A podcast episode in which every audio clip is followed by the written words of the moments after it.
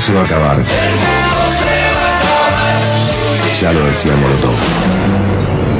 Y nadie lo escuchó. La vida como la radio da revancha. Por eso, dale bola, Amadeo. Porque el mundo, el mundo está recaliente.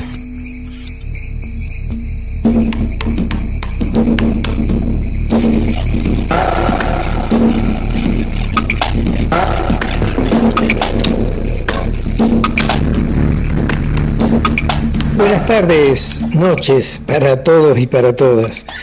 Eh, la principal causa del calentamiento global es el aumento de la concentración de CO2 en la atmósfera. CO2, anhídrido carbónico, dióxido de carbono, pónganle el nombre que quieran, tiene muchos. Lo cierto es que junto con otros gases generados por la actividad humana determinan lo que se llama el efecto invernadero. Por eso no parece mal que en Te Quiero Verde avancemos con una de las muchas paradojas asociadas al CO2, al anhídrido carbónico, que llamaremos la paradoja del sarro o para pagar para contaminar. Primero que nada, el sarro es carbonato, principalmente de calcio, también de magnesio y otros metales. Es el sarro de los dientes, el de los de las pavas y las ollas o el de los corales en los océanos. De hecho, la trampa de anhidrido carbónico más gigantesca del planeta y la más eficiente durante millones de años son los océanos, porque el agua de mar, que es ligeramente alcalina, tiene la capacidad de fijar el anhidrido carbónico de la atmósfera, transformándolo en el insoluble sarro, como el sarro es insoluble, forma corales u otras formas que hacen que el gas carbónico quede ahí atrapado. De hecho, esa es la vía que tiene la naturaleza para regular la concentración del anhídrido carbónico del aire. El único detalle es que el ciclo natural tarda unos 500.000 años en efectuar correcciones a las concentraciones de anhídrido carbónico. O sea, tomaría como medio millón de años corregir el desastre que los seres humanos hemos hecho en apenas 200 años después de empezar a quemar a lo loco anhídrido carbónico. Hace muchos años que se trabaja en diferentes líneas para bajar la concentración de anhídrido carbónico del aire, atrapándolo de muy diversas formas. Por eso no sorprende leer en una publicación de la semana pasada que un pequeño emprendimiento de Los Ángeles, Equatic se llama, levantó seis y medio palos verdes, 6,5 millones de dólares, en la ronda de inversión en la que además eh, se eh, se hicieron dos anuncios espectaculares. El primero es que esa pequeña empresa ha logrado implementar un enfoque electrolítico revolucionario para eliminar carbono de las aguas de oceánicas.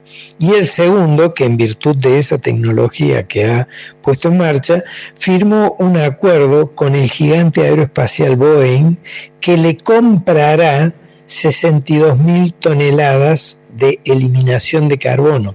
O sea, no le va a comprar 62 mil toneladas de sarro.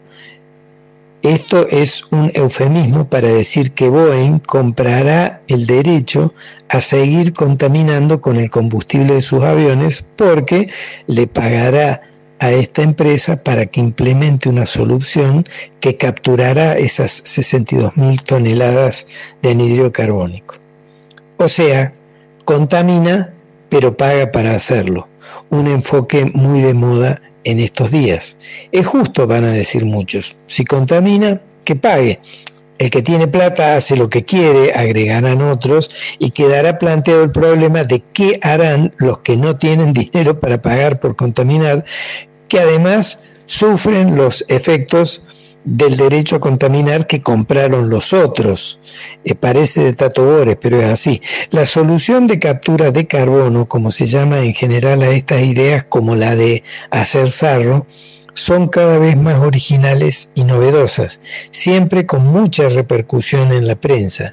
Veo venir el eslogan Haga patria, entierre sarro. Esconden todas estas iniciativas la paradoja fundamental de siempre. Es más fácil para la gente pensar que hemos inventado una solución que nos permite mantener intactos los patrones de consumo a cambiar los patrones de consumo. Entiéndase, no es que estas actividades no deban desarrollarse. Al fin y al cabo, todo lo que reste carbono de la atmósfera en los próximos 100 años es obligatoriamente bienvenido. Pero como no se pone el mismo empeño en eliminar los consumos suntuarios, uno tiene la impresión que la mayoría del mundo prefiere antes la explosión planetaria que repensar el capitalismo. Nos escuchamos el sábado. ¡Qué gran fiesta de colores, de sabores y sorpresas! Si volvemos a comer lo que viene de la tierra.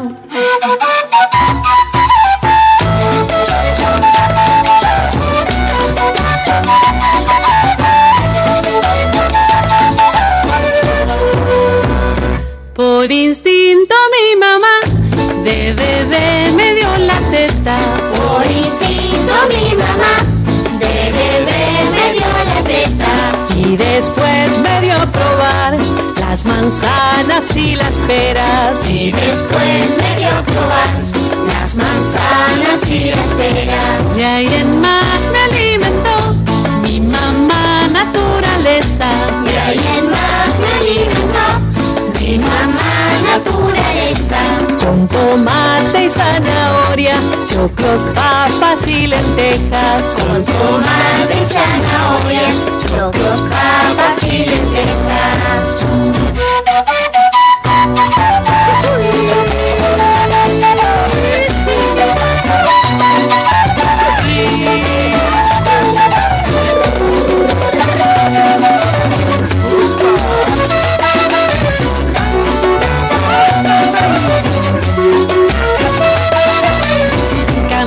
Las recetas con la estación. Si viene de la tierra, Mi cuerpo sabe lo que le doy. si viene de la tierra, Voy al mercado y cultivo yo. si viene de la tierra, Tanta frescura multicolor.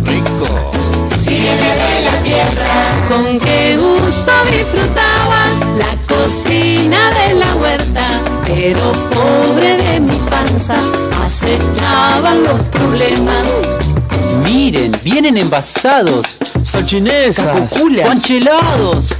Miren, vienen paquetitos, De chipeditos. Los sofritos. chatarritos. ¿de dónde vendrán? Hacen su presentación disfrazados de alimento.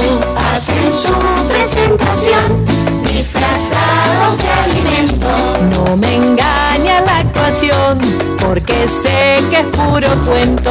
No me engaña la actuación, porque sé que es puro cuento. Nuestra tierra es el hogar y muy bien nos alimenta. Nuestra tierra es el hogar y muy bien nos alimenta. No tenemos que olvidar, somos parte de la tierra. Que olvidar, somos parte de la tierra.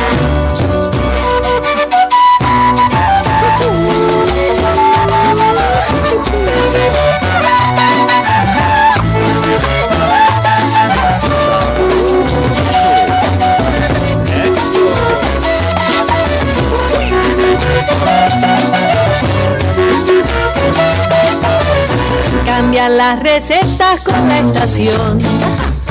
Sirve de la tierra. Mi cuerpo sabe lo que le doy. Sirve de la tierra. Voy al mercado y cultivo yo. Sirve de la tierra. Tanta frescura multicolor. Sirve de